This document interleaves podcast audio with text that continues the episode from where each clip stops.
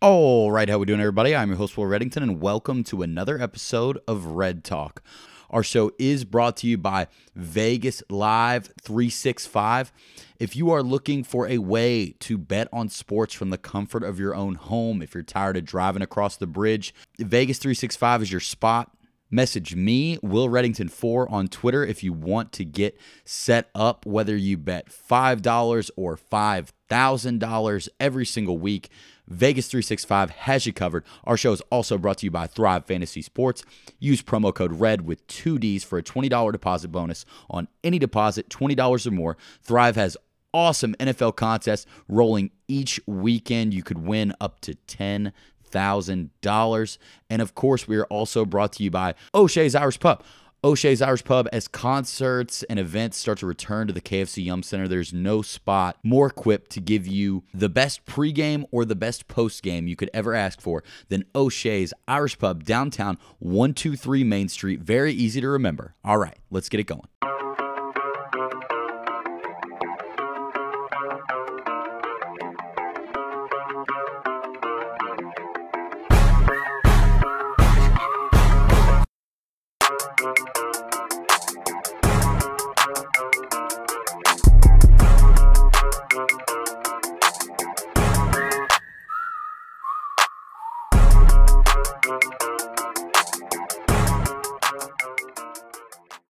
Right, AB, Austin Bickett, we are back. Red Talk. There are just two weeks left in the college football season, which I I should have known, and I I guess I just put that together about 20 minutes ago. But that is that's pretty sad. Yeah, it is sad, but um, I mean, we still have all bowl season. Um, it's kind of the best time of the year with feast week coming up. This is like all the big time um, early season college basketball tournaments start. So uh, college football will be missed, but you know it's it's been a long season. I feel like longer than usual it seems, but you know we got basketball going. We still got a ton of bowl games and the playoff to look forward to, and two more weeks, so it'll be okay. We'll be okay. Yeah, no, it's a good point. Bowl games are wonderful. Little Tuesday, Wednesday action. It's going to be terrific. Before we jump into the picks, I want to look at look at the playoff rankings because we're really close, uh, unchanged week to week. And I was looking at the odds, and they're very interesting. Like uh, Oklahoma, for example, was still getting like plus 350 odds to make the playoff. That is very surprising. I mean, they are ranked 13th. Yeah, but I mean, somebody has to win the Big 12. And if they can survive, well, I think they might lose again this weekend. But if they can survive the rest of the season without losing again, um, obviously it mostly comes down to that Georgia Bama game. If Georgia beats them, it opens up a spot for an extra team to get in. If Alabama wins, the SEC is going to be taking up two of the spots. So that's the biggest game for all these um, teams right on the fringe. But still, I felt like more than usual. And you could say the same about the NFL playoffs with this extra week and the seventh seed. Still, a lot of teams left alive this late in the season. Like you can, outside of like the bottom four in the NFL, uh, like the Jags, Jets, Texans. outside of those like three or four teams, you can see a path for like every team to get into the playoffs somehow with this seven seed. Everybody's kind of lingering around 500. So, but both NFL and uh, college football should have some some pretty meaningful and interesting games down the stretch. Totally agree. I mean, when you look at the college football playoff picture, there's a few teams there that are ranked in the top 13 that we know have no chance, such as Wake Forest, um, Notre Dame, I don't think there's any way they put them in, but like you could kind of roadmap a lot of these teams. And Oregon and Cincinnati are two of the top five, and they're getting major plus odds. I think it's like plus 250 and plus 325, respectively, to make the playoff. And Oregon's got a big game this week. We're going to talk about it. They're an underdog at Utah. Cincinnati has its toughest test of the season. And to Cincinnati, that means an 11 point favorite at home to SMU. But it is going to be really fun to watch this unfold. I, I usually feel like it's all locked up. And outside of Georgia, everything's kind of wide open. So that's nice. I'd say that's successful. Could you imagine if they put Notre Dame in over Cincinnati after Cincinnati went into Notre Dame and beat them? Absolute riot. yeah, that would be that would be pretty hilarious. Even though I, I, don't like Notre Dame, I'd honestly rather see Cincinnati get in the Notre Dame. But it would be funny for them to just say, "Hey, look, there is no chance that you ever get in the playoff." Yeah, I mean, but to be fair, Cincinnati has not looked good the past like month, so they really shouldn't be in. No, they shouldn't. And I mean, God, with how good they are this year, they should just be in the ACC. it's not like their basketball program's horrible every year. Like they're not going to hold anybody back. And football wise, they would comfortably be the best team in the ACC this year. Probably. Who knows if they played the ACC schedule, they might be six and four too. Yeah, I feel like they'd be the best team. I don't know if they'd be undefeated playoff contenders. They'd probably slip up once or twice, but down year for the ACC with Clemson down, it's it's tough over there. Yeah, and Cincinnati would for sure lose to Louisville, given that they would be yeah. playing for the keg of nails. That's fine. And uh, great trophy. I should bring that back. Yeah, we're we're trying. We're trying. It's it's in the works every day. Let's jump into every the picks. Day. Let's try to get through this nice and quick. Uh, uh, let's see. Why don't you get us started? College football. All right, I just want to start off by saying that I had my la- my worst week of all time last week, one and five on here, and I hate the board this week. So maybe looking at a possible one and eleven situation over the last two weeks. But I'm going to start off with the Texas West Virginia over 56 and a half. I mean, this Texas team stinks bad, but they can score the ball. Uh, just coming off that 57 56 loss to Kansas. I mean, West Virginia's offense isn't not no powerhouse by any means, but Kansas just on 57 on them. Texas offense still good, even though they're going to be missing um, Bijan Robinson, probably the best running back in the nation for the rest of the year. Um, these teams average a combined 63 points a game. I just think this total is too low for. I don't feel like every Texas total should be about at least 60. I mean, defense is horrendous, offense is pretty solid. Yeah, no, I I actually really like that one. That Kansas Texas game was crazy. That the picture thread of that Kansas fan taking in the whole game is so awesome. Congrats to Kansas, worst team against the spread in the country going into that game. Really went in there and got it done. My first pick, I'm going to go with Cincinnati by 11 and a half at home against SMU.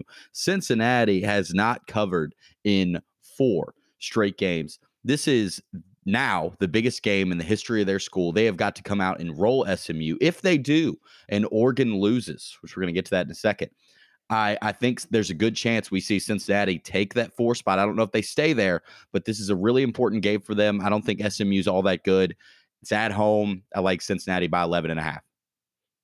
Yeah, I mean they they have to roll here to um this is the best team that they have left on their schedule. They might get Houston in the um, championship game of their conference, but this is the only scheduled one as of now. And this isn't even a ranked team. That's how bad their schedule has been. I mean, they did beat at Notre Dame, like I said, but yeah, they have to roll here. But I, I can't bet them anymore because I bet them like three weeks with that same mindset, and they almost lost like all three times. So yeah, SMU and the Bearcats. SMU's eight and two, which is a good record, but they have lost two of their last three. One at Houston, one at Memphis. Uh, they, they, beat UCF last year. UCF's whole, or last week. UCF's whole team's hurt. I like Cincinnati here. What do you have next? I am going to go with Michigan State plus 19. I know this kind of gross. of yeah, kind of like a sucker bet. I took Purdue last week with the like the same amount of points. They kind of hung around on the spread, but they never really had a chance to cover. I think they lost by 28. Um, they had a chance to backdoor lose by like 21, which still wouldn't have been enough. But I'm, I don't know, man. I just, I'm not that guy that's like, oh, they're ranked seventh. This game will surely be close. I know that's not a fact.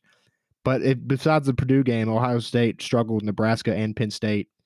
Michigan State has hung in there with everybody. There, there that loss to um, that loss to Purdue was pretty bad, but Purdue is just kind of the giant slayers at home. So I don't know. I don't think Michigan State has any chance to win this game, but a lot of uh, Heisman implications on this game with C.J. Stroud and the running back from Michigan State, Kenneth uh, Walker, the Kenneth third. Walker, the third. Yeah, uh, whoever wins that game will probably be in the leader spot for the Heisman race and maybe the worst Heisman race of our lifetime.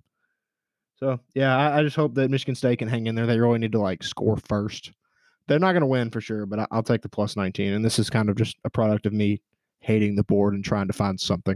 Not a beautiful board. Don't love it this week. And, you know, the cards are in action tonight. And that's just a bummer because I know everybody loves loading up the Drake and watching the cards on Saturdays, but we have to do it on a Thursday now. Very overwhelming. Uh, my next pick, Oregon plus three at Utah. Um, I feel like everybody likes Utah this week. That makes sense. They're wearing some weird carbon, like brown Salt Lake uniforms. They're not even going to look like Utah at all. Oregon's probably still going to look better than them with their uniforms. I had Washington State last week. I uh, don't remember if I gave it out of 14 or 14 and a half, but it was either a push or a win. Washington State should have been a lot closer than that. Maybe should have won the game, fumbled going into the end zone. But I, I do think that Oregon is up for this game. I think Utah is too. I think it's going to be a great matchup. 7:30 ABC prime time. But Oregon is the better team here. And I think they get it done. It's not a system play because Utah is ranked 23rd. Utah is seven and three. I, I, can't get over that Oregon win at Ohio State. That's really impressive. Their loss is as bad as anybody's loss that we've seen all year. Because um, how bad is Stanford now? I, I feel like we see Stanford losing every week. Yeah, that Stanford is not very good. Uh, that game was very weird. Oregon should have won that game. There was an egregious PI call in the end zone, and then another bad call just to get them there. But yeah, I, don't. I still don't really know what to think about Oregon. Haven't seen a ton of Utah. I know they were pretty hyped up coming into the season and had a big letdown. But yeah, I, I don't know. That game's scary. The games in the games in Utah at night are always pretty scary. I'm probably gonna stay away from that one. But Oregon is in the driver's seat for the playoff if they just keep winning, and that this is going to be their toughest challenge left, which makes me nervous because every season it feels like the Pac-12 has a chance to get in the playoff, and then something crazy happens, which just wasn't be crazy. Utah's favored, but somebody loses at the very end of the year, and then Pac-12 doesn't get in. So that is going to be maybe the second best game of the day. Yeah, I mean, I think comfortably. That, Ohio State, Michigan State, supposed to be, but that's a 19 point spread. Like you could argue that is the biggest, best game of the night. I agree. What do you have next? All right, I'm going to go with something very, very gross. I'm going to take I got a couple gross picks left. Um, I'm going to take Vanderbilt plus 36 and a half against Ole Miss. Uh, that, that's just it's just too many points. They can lose by five touchdowns and still cover. Ole Miss has kind of been struggling as of late. I mean, they've still been winning. Beat a good A and M team by 10. Beat Liberty by 13. Lost to Auburn by 11. Beat LSU by 14. Beat Tennessee by five. Beat Arkansas by one. Like they're not blowing teams out. Their defense just isn't very good. Vandy is a horrendous ball club. I watched it first person last week, but that's a lot of points. They've only lost by that number twice this year. One of them three times. Sorry, I didn't see the Georgia sixty-two to zero. But um, yeah, I, am just gonna I'm just gonna take Vandy to lose by about thirty here and not thirty-five. Vandy plus 21 and a half. Too easy last week. Yeah, um, true. Too easy. Yeah, they, they have helmets. They have uniforms. They're playing UK. They're getting 21 and a half points. Sign me up. That being said, give me Kentucky minus 36 against? New Mexico State this week. That's yeah, too many points. New Mexico State is horrendous. They uh, are. Nick Wheatley told me, Nick Wheatley, see a blue, Red Talk recurring guest, told me that Terry Wilson, quarterback of New Mexico, has only thrown for like over 200 yards against one team, and it was New Mexico State. Best game of the year. That's how bad New Mexico State is. UK, they obviously look a lot better without Terry. So many points. Uh, 36 here. You know, Stoops likes to cover. He just couldn't do it last week. They were up. Yeah, I was, I was surprised. I was surprised he didn't try to cover. He had a chance to try, and he sat on it. Big for me. I had the under, but I really thought he was going to go for the cover there. And he even meant when um Kentucky played their last basketball game, he even mentioned that a lot of boosters were mad at him. So something to keep in mind. My last pick for college, only four this week. Kansas State, your system play. Actually, no, it's not. Kansas State plus one at home against Baylor. Everybody loves Baylor because they beat Oklahoma last week. I don't think Baylor's very good. Kansas State has quietly been playing very well. They've won four in a row, just beat West Virginia 34 to 17. I think the crowd's going nuts here. Uh, their running back is a semifinalist for the Doak Walker Award. Dude's good. I like Kansas State here, plus one at home against Baylor. Kansas State on my card as well. So add that there. My Let's go. Fourth and, my fourth and final pick is going to be Boston College minus two against Florida State. Boston College six and four. You think okay, not a very good team. They started 4 0. Quarterback got hurt against Clemson. Lost all three. Came back 2 0 since he came back. 14 point win over Va Tech. 11 point win over Georgia Tech. Florida State coming off the maybe the most emotional win of the year um, against Miami. They got up 20. Miami came all the way back. That's obviously their biggest rivalry game. Florida State gets it done on the very last drive. Uh, I think this is a letdown spot for Florida State as much as you can have a letdown as a four and six team. And uh, Boston College with Jurkovec is actually a pretty good team. So going with the Eagles again. I think Boston College is so bad. I cannot believe Fine. you're giving that out. They they're six and one with their quarterback. And the one loss was to Clemson by six, and he didn't play the whole game. Interesting. Okay. Yeah. Okay. Boston College. I'm down. I don't think Florida State's very good either. That's move what on. Say. Florida State's not good either. Yeah. Let's I'm move on to saying some the best team in NFL. the country. NFL, um, it's been tougher. I had a pretty good week last week. I know you had a catastrophic week. I think you went like three hours at O'Dell's without talking. Uh, you were really mad at Teddy Bridgewater. I don't want to talk Yeah. about that on there. No, no, don't. No, no, no, no. Bad. Bad. No. Okay. Now you go ahead with this week's picks. You don't need to dwell on the past. Yeah, we're not dwelling on the past. Um, my first pick is the. I know you're a big Vikings fan, so this will probably hurt. But I'm going with the Packers minus one and a half against the Vikings. Um, I think the Packers are the best team in the NFL at the very moment. Um, they only lost or their only loss in the last nine weeks, not counting that Week One blowout, was with um, Jordan Love at QB. Uh, Aaron Rodgers on a mission this year. Vikings got that big win over the Chargers. Turns out the Chargers might not be very good either. I, I just I'm just gonna keep rolling with the Packers. They just keep winning and keep covering. I think they're seven and two against the spread, eight and one, eight and two overall, or seven one and one against the spread, eight and two overall. Um, playing for the one seed in the NFC now that the Rams have stumbled a little bit. So yeah, Packers. I like it. That game scares me because of how the Packers have just been printing money. I mean, they all they Yeah. do is go out and win and cover, and that terrifies me in itself. Yeah, I did that logic last week because the Cowboys are eight and one against the spread. And I was like, oh, this has got to even out a little bit, and then they won by forty two. So I'm just gonna keep going with the good teams. Yeah, no, I don't hate it. And the Vikings last week, uh, easiest pick of all time. So I have a tough They time. losing in the fourth quarter. I have a tough time going against You my. Minnesota Vikings here. You can't say Uh, easiest pick of all time when it's not. Just because you know I had the other team. Uh, no, you and Dylan, me and Hogan were on the Vikings. You and Dylan were on the Chargers. We we I were mean, obviously concurred. Dylan was on the Chargers. Yeah, that's fair. Um, yeah, Dylan is a Chargers fan. Uh, my first pick, mega lock of the century. easiest pick of all time. Miami Dolphins minus three at the Jets against Joe Flacco. Got 10 to. days to prepare. 10 days to prepare for the Jets. RIP Young Dolph. Really sad. The Dolphins minus three here. I think they get it done. Solid defense. The um the Dolphins play four of the worst teams in the NFL in a row. There's a roadmap where they could win four straight here, get to seven and seven, right back in the hunt out of nowhere. I think Tua might have got his confidence back. This is a really important game for him keeping his job. Dolphins minus three here. I think this line should be five or six. Uh, Joe Flacco. I mean, when's the last time he played quarterback? Uh, I think he got in one game last year. I know he played for the Jets two years ago in primetime, and they almost they almost beat somebody good. I don't know. He's not a very good quarterback, but I mean, how much worse is he than Mike White? Four interceptions. Yeah, no, he he can't be worse, but he can be slower and less He's mobile. definitely and, slower. He Yeah, is that. and I, I think the Dolphins. I don't know. I mean, I probably lose this one because it's my favorite bet of the week. That's typically how it works. But I do love the Dolphins here. Yeah, I put the Dolphins on my card as well. We were texting about this even before young Dolph died. RIP. Uh, the Jets Dolphins all time series record is 55, 55, and 1. So this is just a massive game for everyone involved. Um, I watched Flacco for a year with the Broncos, seen seen everything I need to see with that.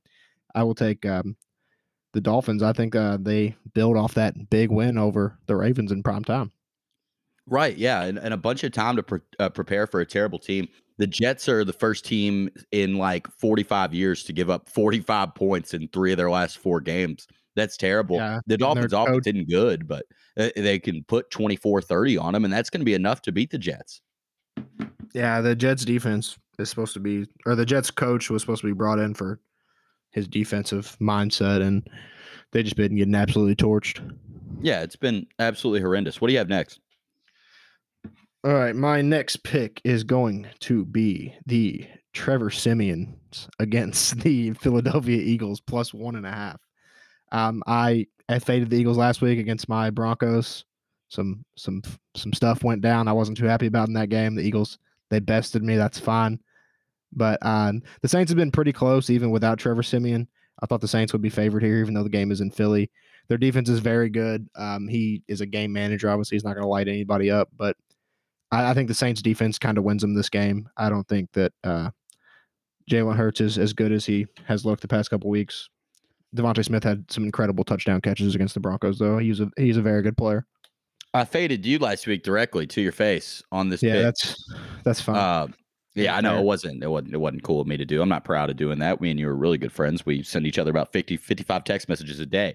Uh, Yeah. Kamara is questionable here for this game. That's pretty big, and so is Taysom Hill. You know, I always want him to get in. yeah. I, I don't, I don't care about Taysom Hill. I from what I've seen, Kamara is going to play. If he doesn't, then this bet is probably going to lose. But yeah, I think I, Siemian he's not going to win you a bunch of games, but he's also not going to lose you a bunch of games. He doesn't make a bunch of bad decisions. So yeah, I, I also really like the under in this game. I also I took the under last week in the Saints Titans game. It lost on that very last touchdown at the very end of the game. So Saints defense is going to keep them in every game though. I'm running it back. I'm taking the Eagles by one and a half against you again. Same situation. Uh, running it back. I think Jalen Hurts is is kind of finding it. Maybe he's pretty good. Maybe he's not. They've been able to run the ball the last few weeks, and DeVonta Smith's really good. I, I I don't think the Saints are as good as their record. That win against the Bucs is so weird, but it's less weird when you watch how the Bucs play against the football team. Right. Maybe they have some stuff wrong. Maybe there are no good teams in the NFL. Yeah. I don't really know, but I uh, I'm taking the Eagles here. The Saints blew out the Packers too. That's probably the weirdest game of the year. Thirty-eight to three. Yeah, that Week is one. by far the week one, the weirdest game of the year by far. I'll double up here. I'll go again. Kansas City Chiefs by two and a half at home against the Cowboys. Ah, the Chiefs, game is so scary. the Chiefs are back. Uh, get over it. And I, you know, the the Chiefs they've had a tough year, but I'm not going to forget how the Cowboys looked two weeks ago against the Denver Broncos. Give Dominate, me, dominate me give me a break. Uh, Chiefs by two and a half here. I, I, the Chiefs defense has been playing a lot better. It's the reason that they've won a lot of their uh, three of their last four games. I mean, they're holding people to 14 points to seven points. They're looking good. Even Sorensen got an interception the other day. It was like a make a wish kid out there. Um, 425. Fox, Aikman, Joe Buck on the call. It's going to be electric. Pat Mahomes made a sweet highlight video. I'm back in on the Chiefs. I got the Chiefs by two and a half. That that's the best game of the day for sure. Um, if the Chiefs come back, if the Chiefs come out this week and not not even dominate, if they just come out and beat the Cowboys, they'll probably shoot back up to Super Bowl favorites just because that's how it works with the Chiefs. They did look like they were back against the Raiders, though. That's pretty scary. Defense has been playing a lot better too. They kind of had the worst defense in NFL history the first like seven or eight weeks. They figured it out. They've been getting a pass rush. They're tackling better. I, I like what the Chiefs are doing. Darrel Williams has kind of emerged. I mean, I've always known Darrel Williams is pretty good, but he's looked a lot better. That touchdown catch he had was absolutely nuts. I don't know. I mean, the Cowboys don't even have to win this game. Who cares if the Cowboys win this game? They're going to win the East no matter what. The Chiefs need this game. They're back in first, the AFC West out of nowhere, but they need it. Not if your Eagles keep winning, they might not win the East. Yeah, facts. Not if my Eagles keep winning. What a ridiculous statement. What do you have next? All right, my last one is going to be a teaser because I'm soft and I hate the board. Um, the most square teaser of all time 49ers down to one to beat the Jacksonville Jaguars. And then I'm, uh, I was going to do somebody else, but I'll do the the Bills minus one to beat the fighting Carson Wentz, who looked just horrendous against the Jaguars yet again, even though they squeaked out a win. Yeah, you know, the Colts just kind of you said it last week. Like the Colts kind of stoop to their competition. And I don't Yeah, really. I, I'm kind of afraid of the Colts. It's a rematch of that first round playoff game last year where the Colts had Rivers. It was a really, really good game. We all had the Bills teased. I want no part of this game. I do like the Niners teased with the Chargers, though. I think the Chargers Yeah, right the ship. against everybody the on the- Steelers. Everybody on the Steelers is about to be out, too. Y- Yeah, so that that's a six and a half to point five, six to a pick 'em. Uh, I, the Niners, unbelievable what they did to me the other night. I've never been so manhandled. I mean, I get home after a hard day at work. I get off at like seven o'clock. You know, I'm working late, and I get home and put on all my Rams gear like a fifth grader just to get absolutely annihilated by the 40 by the 3 and 5 or whatever 49ers. I was so pissed off. Oh my god, it was unbelievable. And you know, Stafford, I don't know how much better he is than Goff. You know how disgusting that is for me to stay into a microphone, but I'm just not sure anymore. I'm going to choose to believe that maybe the Niners are just really good and they figured it out. So they'll for, They sh- might they'll for sure beat the Jags. Yeah, I, I hope so, man. Uh, It's got to be better than last week. No matter what I do this week, I wasn't even really that sad last week because all my bets lost by like forty points. Like they were all over in the second quarter. Yeah, it's nice. Yeah, like I'm really like usually I'm so pissed off when I lose on my bets, but I mean I had some forty pieces handed to me on Sunday. Yeah, it's like that first date at B Dubs doesn't go well. So you didn't like you didn't really get to get your heart broken. You Yeah. just uh it happened immediately. You weren't that invested yet. You know, you didn't Yeah, make it to the fourth sure. quarter. Very, very relatable comparison. yeah, yeah. I'm having a tough week. Uh um okay, what what else you got? Uh, that's that's it for my my football picks. Um, obviously, college basketball lines don't get dropped until 33 seconds before the game tips off. But a couple good games on Saturday: Villanova, Tennessee, number five versus 17, and North Carolina versus Purdue. Don't know what the line is, so I can't really say I love them, but I think Purdue destroys North Carolina. Uh yeah, they're definitely gonna be bigger, faster, stronger than them for sure. Um, which Brady, is usually I saw, good. I saw Brady Manek throw a ball off the back side of the backboard from the corner. That's all I need to see. I was tuned in watching that as well against uh, College of Charleston the other night. Yeah. that was, That was right after my evening at B Dubs. Uh, Great night. Great night. Uh, I, I Rams Broncos on bye week. No stress for us, right? Not so fast, my friend. Give me the Bengals need the minus one. The, the, the Bengals minus one at the Raiders coming off a bye week. This is the most important game in Bengals history. Um, I need that against the Jets, too. yeah, I know they've uh, they've won. What, what's their record in their last however many November games? You just sent it to me. I ignored it. Uh, It wasn't good though. I pull up the tweet. It's like one and something. One of their last 11, one and 10. That's not great. Uh, but I think they get it done here. Uh, the Raiders are a broken bunch. The Bengals have been preparing only for the Raiders. They've Both got all this like confidence. exact same. Yeah, yeah. These teams are. are just free falling. over under 50. No, the Bengals are not free falling. It's a couple tough weeks to the Jets and the Browns.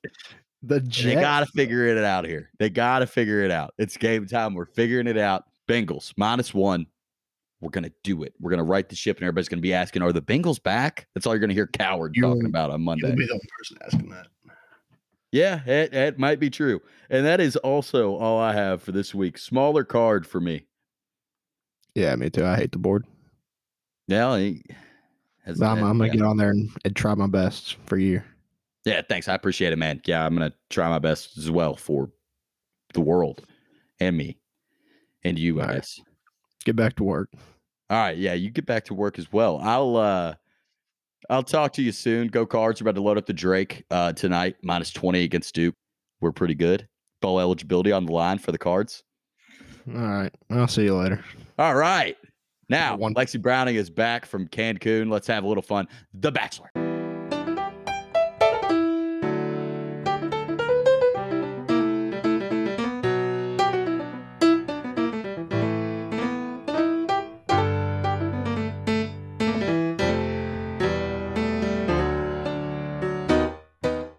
Right. Bachelor Red Talk after a lovely week off. We are back. First episode in two weeks. Lexi has been in Cancun. That is so rich and impressive. What's up? Great to see you. Oh, I'm great. I'm just like so mellow and tan and stuff and just feeling amazing and refreshed and just binged The Bachelorette. So all the episodes are blending together. So we will be forced to talk about all of it. So it is convenient that you were not able to replace me. Uh yeah, I had I had a lot of stuff lined up. I had three things not go well. Even my poor sister was on her laptop trying to get this website to open. She just couldn't do it. She's a mechanical engineer, but we just couldn't get Squadcast figured out. So it was very, very disappointing. I was heartbroken over it. Trust me. The thought of not being able to talk about this show for a week, I felt empty for a good 48 hours after it. But you know, it's it's not the same without you on it. So I'm I'm glad you're back. Um, try not to go to Mexico for at least a few weeks until this season's over. Uh, I, I'm good to jump into it. We can talk about last week a little bit since I never got to talk about it. Uh, base thoughts, anything you want to cover?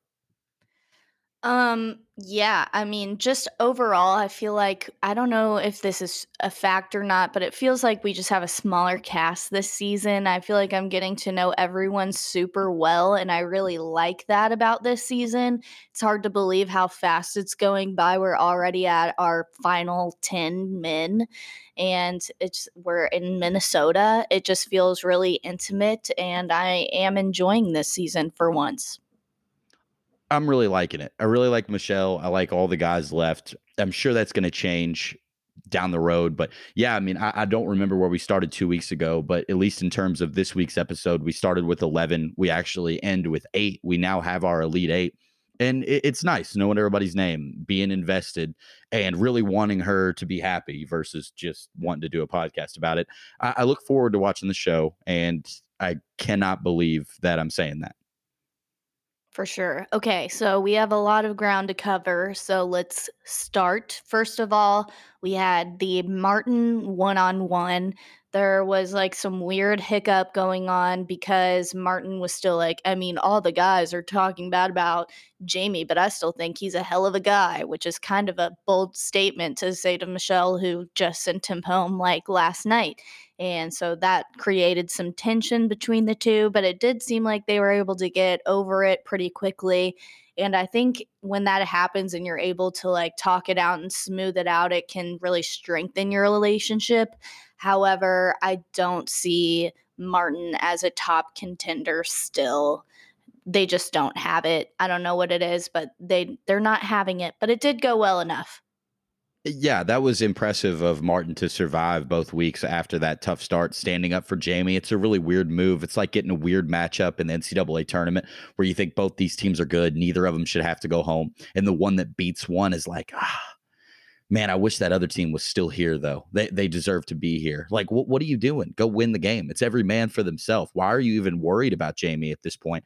Didn't totally prefer that. Then we went into the uh, slumber party where all the guys were just broing out not talking to Michelle. It was weird. It, that's a weird date. Like I can understand it if they're all like playing sports, maybe they're at some training center, but to be at this slumber party and to have that completely take their attention away from Michelle, it, it was odd. I thought it was kind of cute. I kind of like when the boys are just able to like be wholesome and bro out together and there's no drama. Everyone's just having a nice time. I sort of wasn't on Michelle's side during this. I was kind of like, all right, you need to chill out. Everybody's having a good time here, but you, why don't you just relax a little bit? Yeah, it, it could have been viewed as an overreaction as well. I mean, maybe all those guys are just a little too respectful. They don't want to step on any of the other guys' toes. They're just waiting for their moment. I thought that was fine. She Michelle giving off the pay attention to me vibes there, but also, I mean, it's it's her show. I'm sure she stands there for five minutes and is looking around. Why is nobody talking to me? That has to be puzzling to her. But I don't know. It, it turns into like way more serious than I ch- thought it should be. I could commit to someone who doesn't really see me. That's my biggest concern. But then oh, Olu breaks out the tears. Nobody else does. Gets a rose. Actually, I think it helped him survive two weeks. So good job by Olu using this situation to his advantage. Yeah, and also I'm upset that they put my man Rodney in the onesie. I feel like that kind of says a lot, like what production dresses you up as. Clearly, this isn't Michelle because she's sitting there questioning, like, is Chris wearing anything under that blouse? So she's not responsible for this. It is production, and they are trying to tell us something with the way they are dressing these men. You're gonna hope to get like some like sexy boxers or something if you're if you're doing well in the competition. Yeah, I guess you got to be hot. And that, I think that hurt some of the guys in this slumber party date. But Rick gets a one on one. They use a wish box. Cool. You know, wish box is like from old Bachelor seasons. I didn't know that. Uh, even a note from old Beast Chris. I wish to find my soulmate, like written in like the BC era. I thought that was neat. Yeah, that was pretty cute. Um, the overall takeaway from this was Rick getting really vulnerable, talking about his dad cheating on his mom, him being the one to blow the whistle on that because he found the text when he was 17 year, years old. His dad was depressed for like 10 years after that and eventually took his own life. I mean, that is really heavy. I think he fully opened himself up here to Michelle and he shows himself as someone who's willing to adore Michelle all the way to the end of this. However, the same thing as like Martin, I just am not feeling the same vibes. Like I just don't feel Michelle really being truly into this in the same way that I feel that feel that she is towards like Joe and Nate and other men in comparison. But I do think that it's not it's not his fault. And I keep wanting to call him Ryan because he looks like Ryan from The Office. So I'm sorry if I slip up and do that sometimes. His name is Rick. Rick. And uh, yeah, I just, it's not Rick's fault, but I just don't think Michelle really feels it the same way that he might. Yeah, I mean that man Rick, he's still hanging around though. They ended up making out on that log. Mosquitoes just destroying him. Rick getting marked up like a subway in Harlem. He's still hanging in there with his eyeliner and all. Then we get our new villain, uh, the little man. He fell out of the chair. It's going to be Chris S. I think there are guys who think they all have it in the bag. Uh, we were already kind of past all this. Michelle brought it up, let it be known, problem solved. But Chris S, he's going to save the day.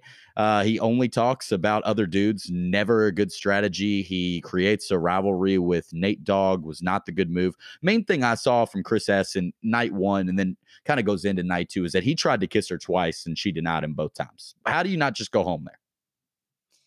Yeah, you kind of have to ask yourself, like, okay, you are the shortest guy here by at least two feet. And you would think that you would try to compensate for that with some other good quality. However, he he does not. His personality sucks, and overall, he just sucks as a as a human being and he's proving that to be true over and over again don't know what his strategy is coming in here speaking for Michelle and then he goes and has a fight with Nate. I love how Nate just comes right back from his conversation with Michelle, which first of all, I don't think he handled very well. Like I I was sort of worried for Nate during this episode. But then he comes back in and I loved how he is just like, "Chris, we're going to go talk right now." And he wasn't hearing any of it. But it was strategic on Chris's part because he did not lie. He was taking truths of things that both Michelle and Nate did say, so it wasn't wasn't a lie, but it was out of context and it just wasn't his place to bring that to Michelle. He was trying to control her decision. Yeah, as he said, uh, I came in on my white horse and I saved her from the castle. And I was like, wow, it's Taylor Swift Red Week. This could be damning.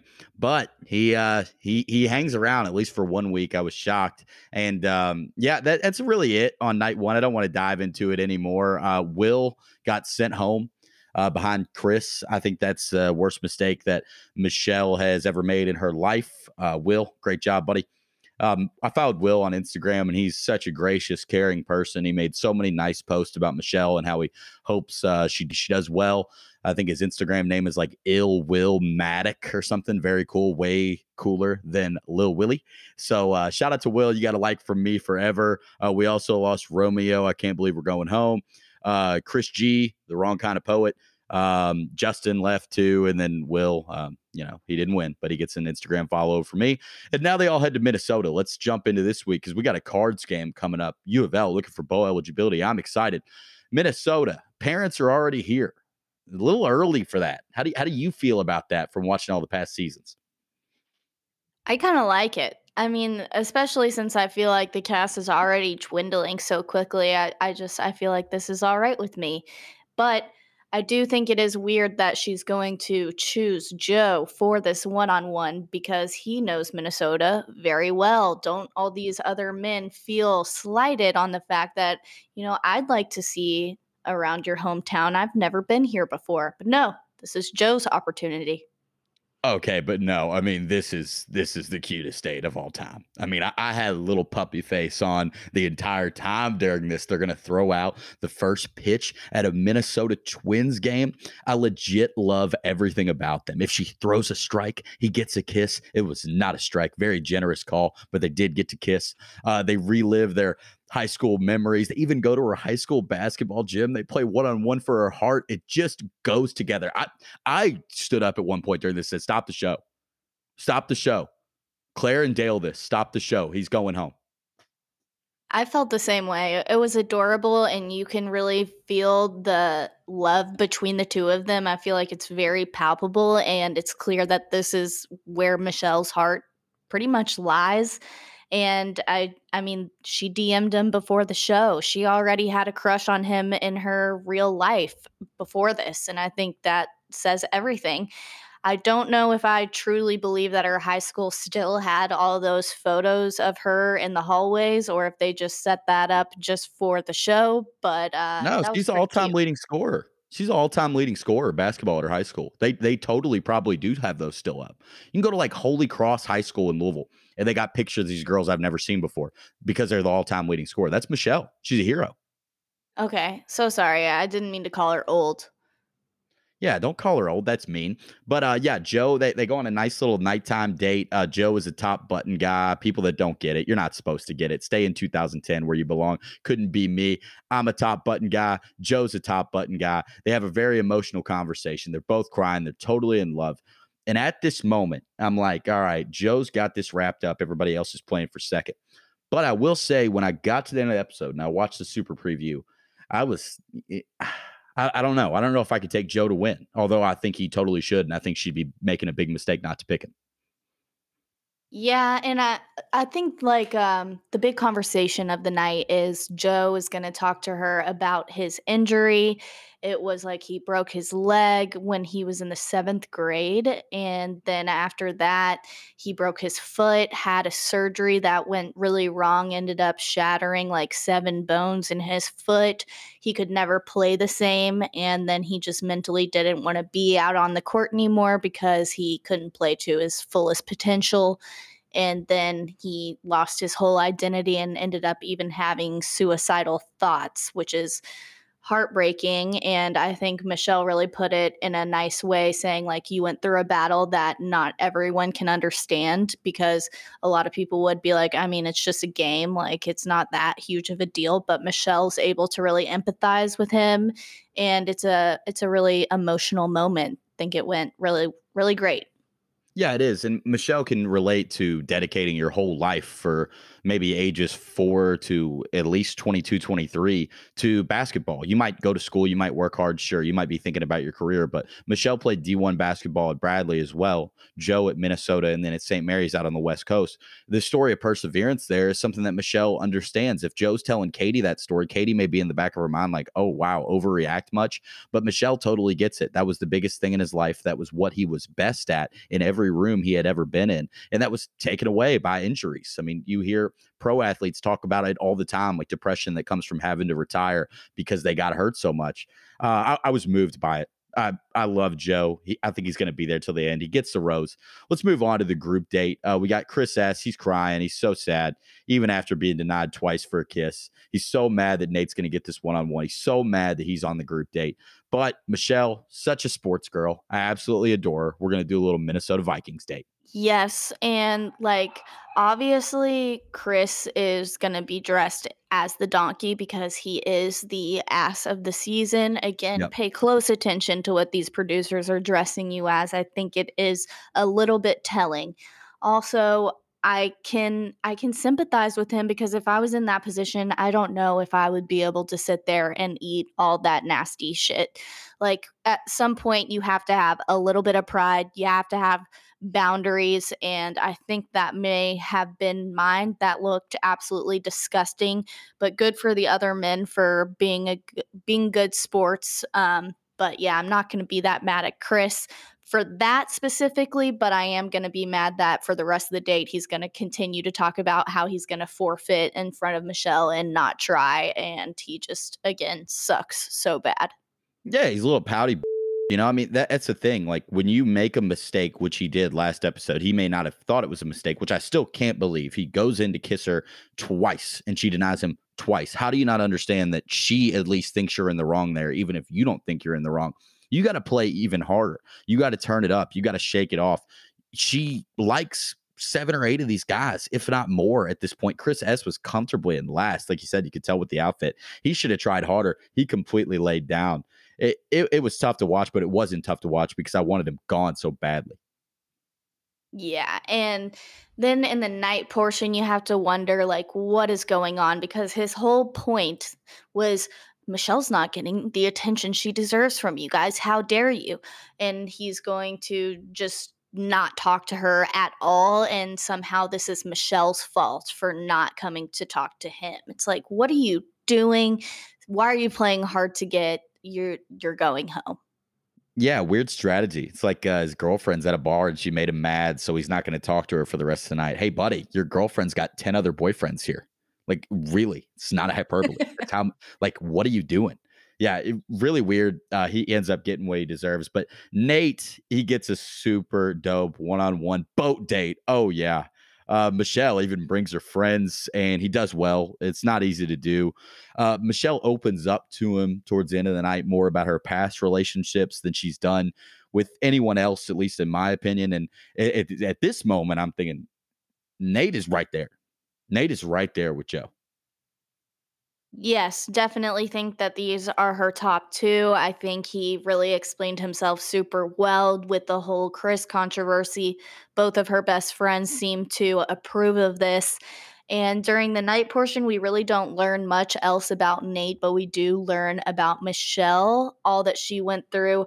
Her toxic relationship ended up making her actually physically sick. It's really sad and honestly shocking to hear that she went through something like that because she does come off as someone who just wouldn't tolerate that kind of thing in her life for three years but I definitely understand how that can happen to even the strongest of women out there. So it uh, it was very touching, but I do wish that we had learned just a little bit more about Nate.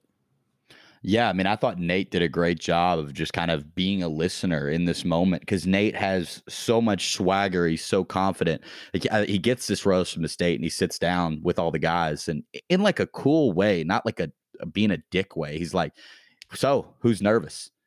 Like he, he's funny, he's awesome. But in this in this moment where he's got to listen to Michelle and not talk about himself, he does a really great job, and that's not easy to do. And we're sitting there, and I'm really enjoying the date. I'm having a great time. I'm like, you know, wow, I'm, I got two teams to cheer for now. If Nate wins, I'm happy. If Joe wins, I'm I'm having a parade. And then Chris S comes and interrupts a one on one. The the rare move. We we don't see this a lot. I've seen it before, but you don't see it a lot. And uh, this didn't go well for him, but God, this dude's got balls. I mean, he's got guts to go in there and think that that is even remotely a good idea. To feel so disrespected that she's on a date with Nate instead of you, to go up there and say something to her face. Uh, he's immediately tossed. Irrational confidence. Good riddance. I, I, hated that little man, but I, I do want to say he he was brave. Very dumb, but brave. I absolutely agree with you. I, I think he almost knew that he was going to go up there and get himself e- evicted because, like, how could you ever imagine that was going to go well? He was going in there to, like, get mad at Michelle. So, like, first of all, she didn't even want to get up from the table from Nate and then she also didn't want to hear you call her out when she already doesn't like you very much. So, yeah, of course, he went home. Good riddance. Not going to miss him. It was the perfect ending to Nate's one on one with Michelle. It was, and he Nate's kind of worried at first. He like takes a giant gulp of that wine, and we we don't really see him drink or eat hardly ever. So you could tell Nate's like, man, this guy again. But it ends up working out. Chris S is gone. Nate gets the rose. And then we move on to the night portion of the night. And Rodney, your guy, your guy, Rodney, you've been riding for him the whole time. I've been skeptical.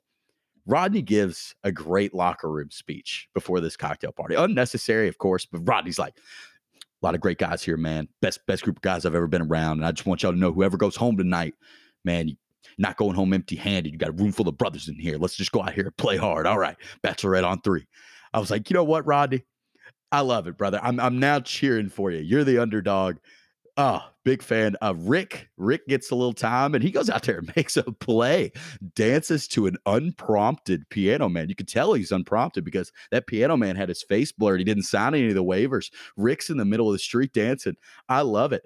And I really didn't know who was going to advance. But at that moment, after Rodney is screaming, We love Minnesota on the top of that rooftop, I'm like, Rick and Rodney are safe. What about the others? Okay, no, I actually want to dock Rodney points for this scene because I'm mad at him for the way that he is continuing on this narrative of, I am so lucky to be here. I just can't even believe I've made it here another week. I am so blessed. And like, that's a humble and sweet thing to say, but it's time for you to start having some confidence. Have a little bit of Nate's confidence in yourself of like, yeah, I know I'm meant to be here because we are connecting. I, I think he's doing more talking about the connecting than actually doing the connecting. So, yeah, I'm mad at him. I just wish he could believe in himself just a little bit more. But great guy, really proud of him. I just want to see him, you know, round that corner, I guess.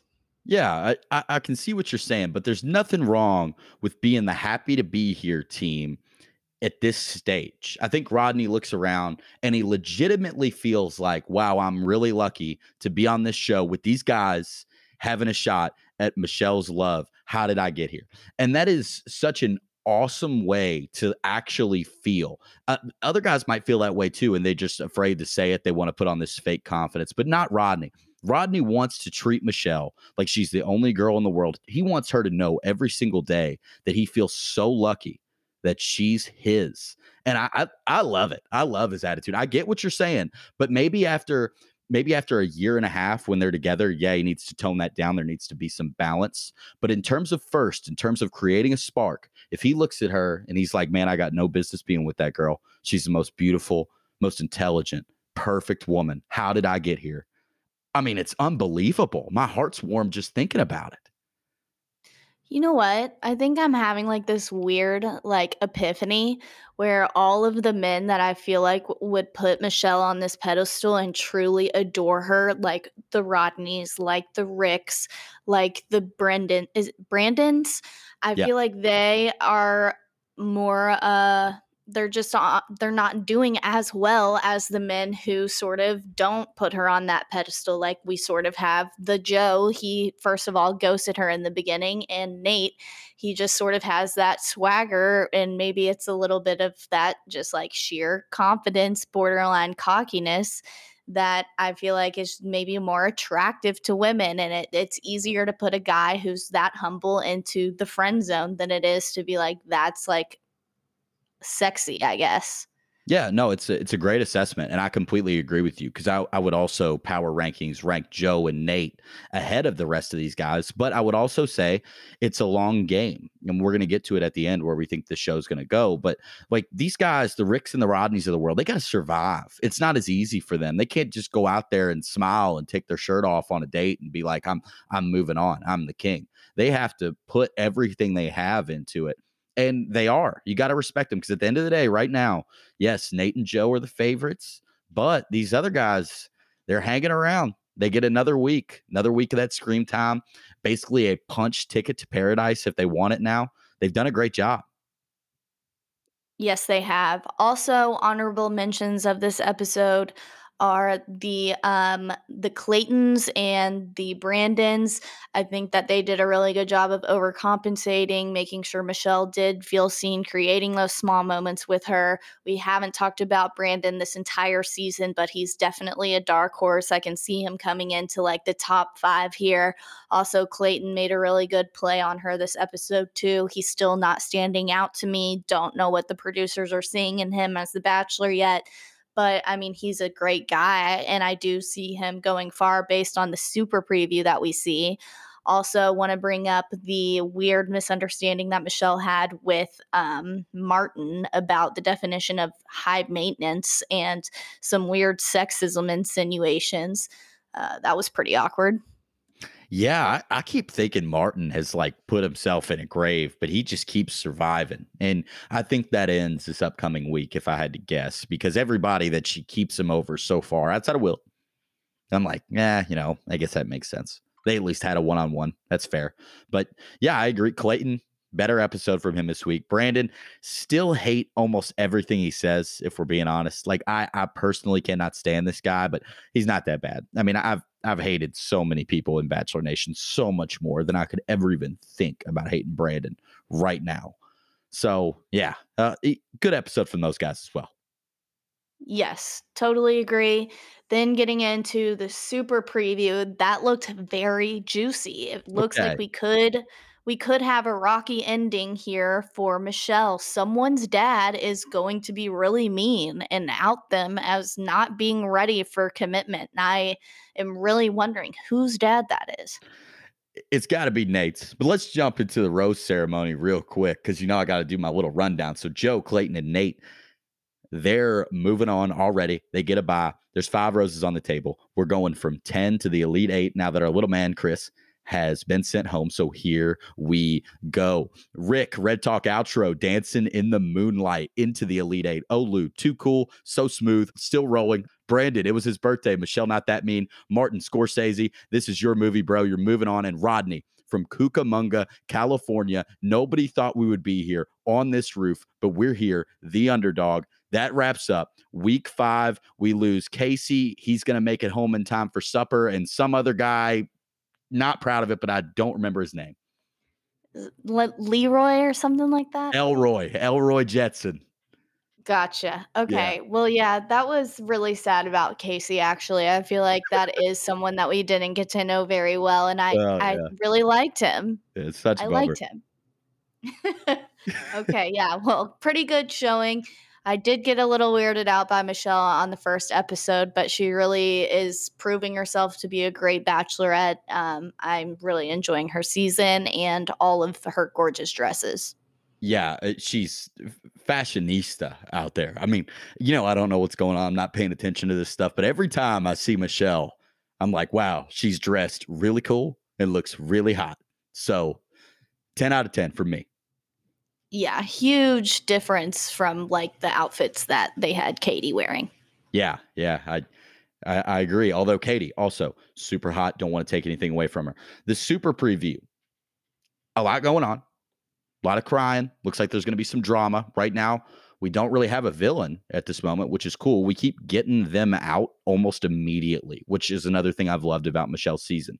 But we have eight guys left, and the main thing I picked up from the preview is that it looks like Nate and Clayton are going to be the last two. We saw ITMs of them both crying. I, I feel like we saw more of them in the super preview than anybody else. And I could see that being the final two, given that we know Clayton's going to be the bachelor and we know Nate is a major player in this. Uh, I didn't see Joe hardly at all. And um, that that bums me out. But I, I think it's going to be Nate and Clayton at the end. I think that's completely valid. And I did notice the exact same thing. I, it looked really juicy. I loved this preview. It was very telling. And Michelle has seemed very like stone cold, I think, up until this episode. And it just shows that there's going to be a, a lot of upcoming drama. Like where we keep eliminating the villains, but the drama is still here. There's a lot to come. It looks like we may have bad boy Nate in the house, which makes me very nervous since he is such a strong contender. It's very scary. Yeah, did you see Clayton call him an actor? Said he was an actor. So we're going to do the actor thing with Nate, which we we know from watching the show in the past. If somebody is an actor and they are here, they're basically going to be treated like they've murdered someone. Yes, and rightfully so, because it just seems like they uh, never have the right intentions. Yeah, very fair. Like they're using it as their big break, and Nate's made it a long way, and I, we've been lucky so far. Please don't anybody this up for us. I don't know if you've been lucky, but if you have, if you haven't, thanks for not telling me. But I have no idea what's going to happen in this season outside of the fact that Clayton is going to be the Bachelor. Obviously, that's a massive, massive spoiler. If you just heard that for the first time on here, sorry you didn't listen to the rest of the weeks. That's on you. Um, but yeah, I I don't know what's going to happen. I don't know who's going to win. That's been really, really great, but well, we're definitely going to see some fireworks. Yeah. Yep. That's all I got.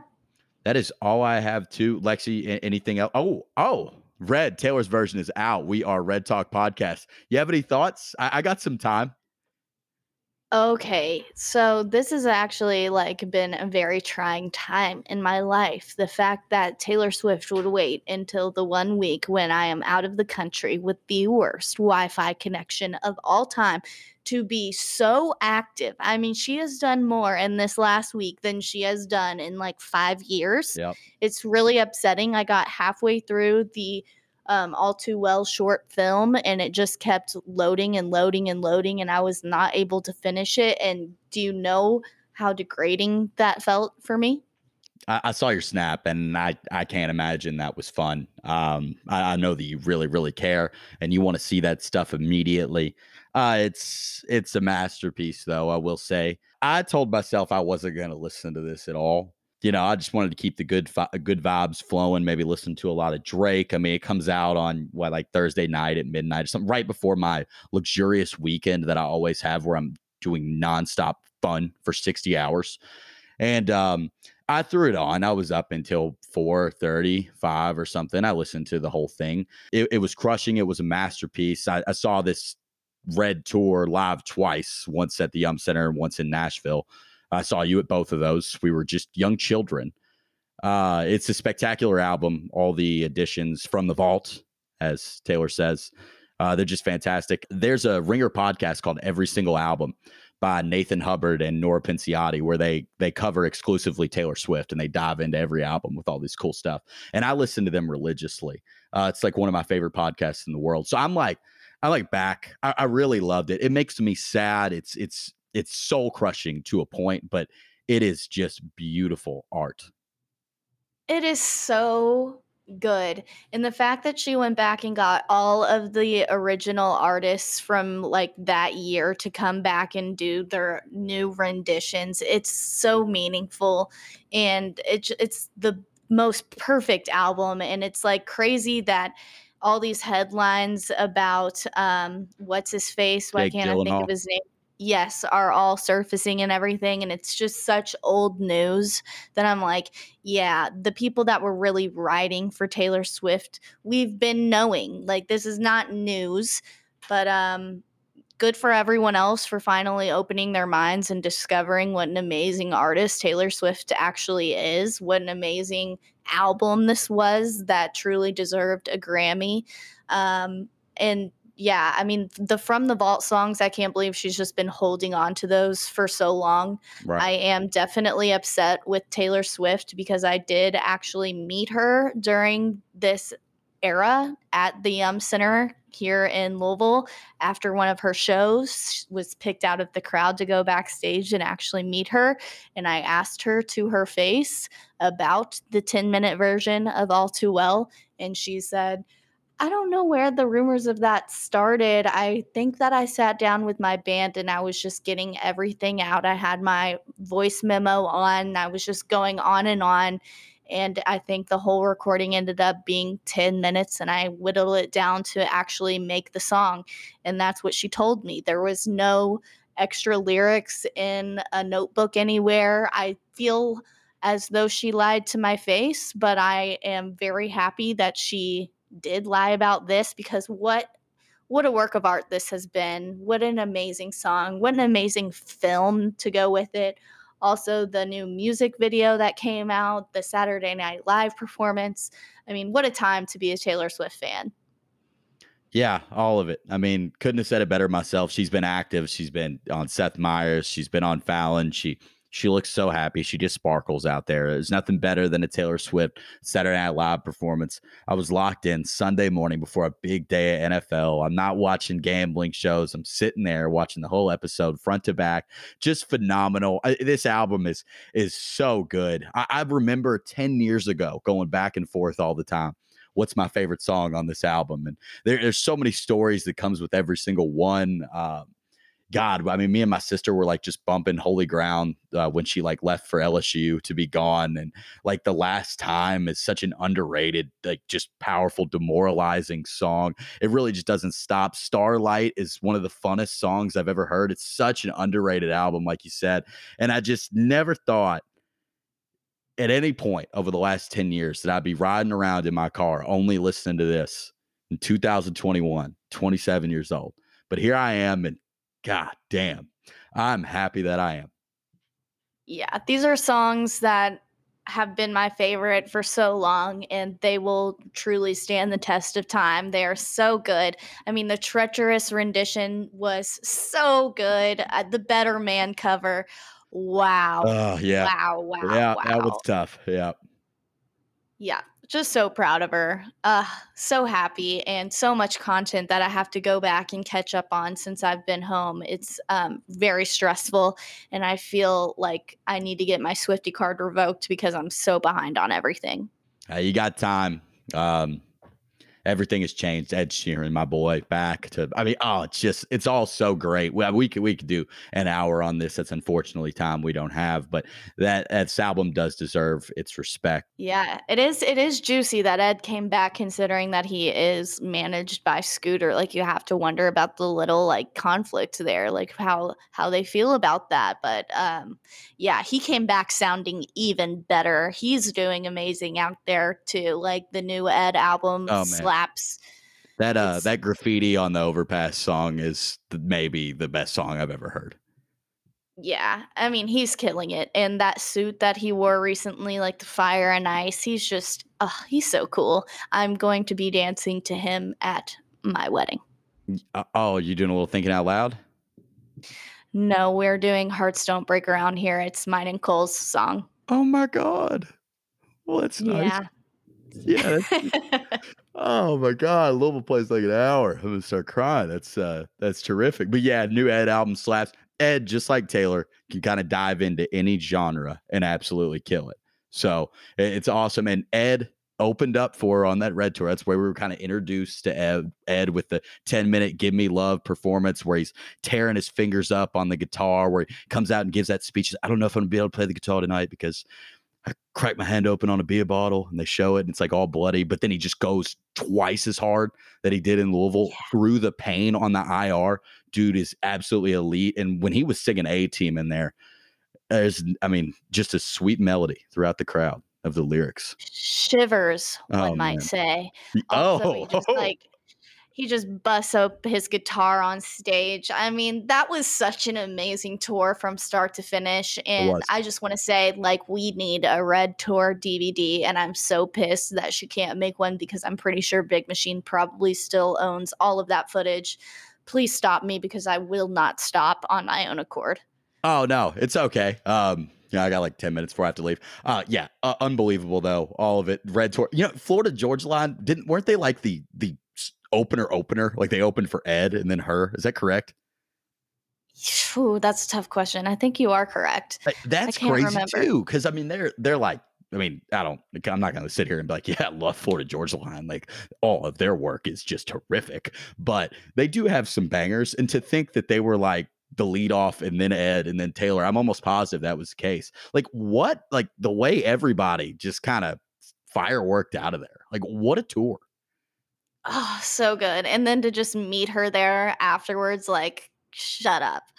Baby, you a song, you make me wanna roll my windows down. All righty. Yeah, that about wraps it up for this week. Uh great episode, Lexi. Glad we got to glad we got to do that. Maybe we'll just spend the last 10 minutes of every episode doing stuff like that now.